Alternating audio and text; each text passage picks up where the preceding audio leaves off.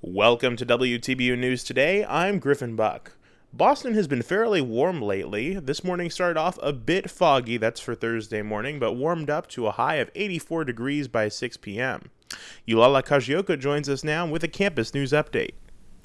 President Brown sent out a letter Wednesday informing students that Boston University's mascot Rhett's name may be changed due to the name's association with a racist fictional character.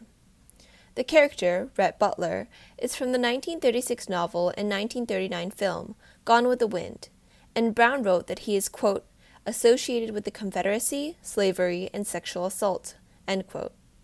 Brown wrote that the novel and film's, quote, offensive depiction of the American Civil War and slavery, end quote, is not something the university wants to be associated with.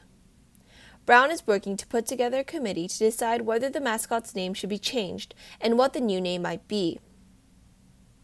Though some students agree that this was a good decision, others argue that this isn't what the university should be focusing on now. On the BU Reddit page, some students commented that BU could be addressing issues that they saw as more important, such as faculty and student diversity. In Honolulu, Hawaii, I'm Eulala Kajioka from WTBU News. Thanks, Eulala. Melissa Ellen is here now with Boston's decision to remove its Lincoln statue. A statue in Boston Square Park of a slave kneeling before Abraham Lincoln will now be removed. The statue held its place for 141 years, but the Boston Art Commission unanimously voted that it should no longer stand. The statue is titled the Emancipation Group. It was gifted to the city in 1879 by politician and circus showman Moses Kimball. The statue depicts Archer Alexander, a black Union Army aide, crouched before former President Abraham Lincoln, whose left hand rests on the Emancipation Proclamation and whose right hand hovers above Alexander's head. A plaque on the statue is inscribed, quote, A race set free and the country at peace, Lincoln rests for his labors, end quote. This statue is a replica of one that currently stands in D.C. The Boston Art Commission is set to decide July 14th when the statue will be removed and if any other statues in Boston should come down. The decision was made after numerous people expressed outrage at the statue's presence. In Boston, Massachusetts, I'm Melissa Ellen for WTBU News. Thanks, Melissa. We now head over to Hannah Yoshinaga for a national news update. The Department of Homeland Security announced Wednesday that it is creating a task force to protect statues from being taken down as part of anti racism protests. While statues honoring figures with racist or discriminatory pasts continue to be removed across the country, the Protecting American Communities Task Force will act in accordance with President Trump's wishes to keep those monuments standing. In addition to tweeting about his opposition to the removal of statues, Trump signed an executive order last Friday that requires DHS personnel to defend federal monuments. The DHS will work with the Department of Justice and the Department of the Interior to coordinate the effort. An immigration and customs enforcement official also stated that ICE was prepared to assist the task force if necessary. Anyone caught destroying a monument can be imprisoned for up to 10 years, and Trump's executive order instructs the Department of Justice to prioritize the persecution of those individuals. From Orange County, California, I'm Hannah Yoshinaga for WTBU News. Thanks, Hannah. We're joined now by Taylor Coaster with an elections news update. Dominican Republic general elections to vote for president, vice president, 32 senators, and 190 deputies will take place simultaneously and directly for the first time in Dominican history. Postponed from the original date of May 17th due to COVID 19 precautions, the elections are scheduled for Sunday, July 5th. In the case of none of the six presidential candidates receiving at least 50% of the vote, there will be runoff elections held July 26 to ensure a new president before the current presidential term ends August 16th.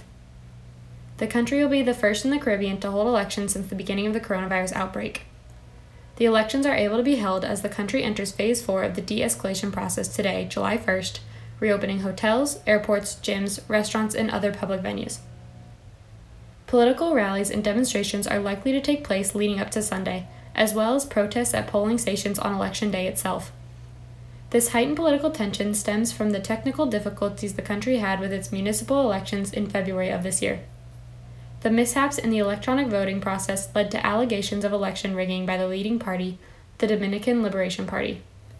The Central Election Union was forced to suspend the initial election 30 days until March 15th and use paper ballots only to quench the unrest of the people. The people of the Dominican Republic are now being advised to monitor the political disturbances, avoid large public gatherings, adhere to local authorities, and refrain from discussing politics publicly or on social media leading up to the July 5th elections. Thank you, Taylor. Finally, today, an update from Victoria Popovska on international news. On Wednesday, Italian police announced that they seized 15 tons of amphetamines produced by ISIS in the world's largest drug haul. The drug was packed in 84 million Captagon tablets and is said to be worth around 1 billion euros. According to a statement by the police force, the Captagon ta- logo on the tablets is what distinguishes the drug of jihad. The statement said that ISIS, or Daesh, is known for financing its larger terrorist activities through the traffic of synthetic drugs, particularly in Syria, which has become a leading producer of amphetamines. Officers had tracked three suspect containers to the port of Salerno in southwest Italy, where they found the drugs. Commander Domenico Napolitano, head of the Financial Police Department for the city of Naples, said that the drugs were well hidden and the scanners at the port didn't detect them. In Montville, New Jersey, I'm Victoria Popovska for WTBU News. Thank you, Victoria. That's it for this edition of WTBU News Today. Be sure to tune into our full program every Tuesday and Thursday at 6 p.m. over on WTBU Radio. On behalf of Grace Ferguson, Alex Corey, Megan Gregoire, Lily Kebner, and Gabriela Lopez, my name is Griffin Buck, reporting from Roseville, California for WTBU News.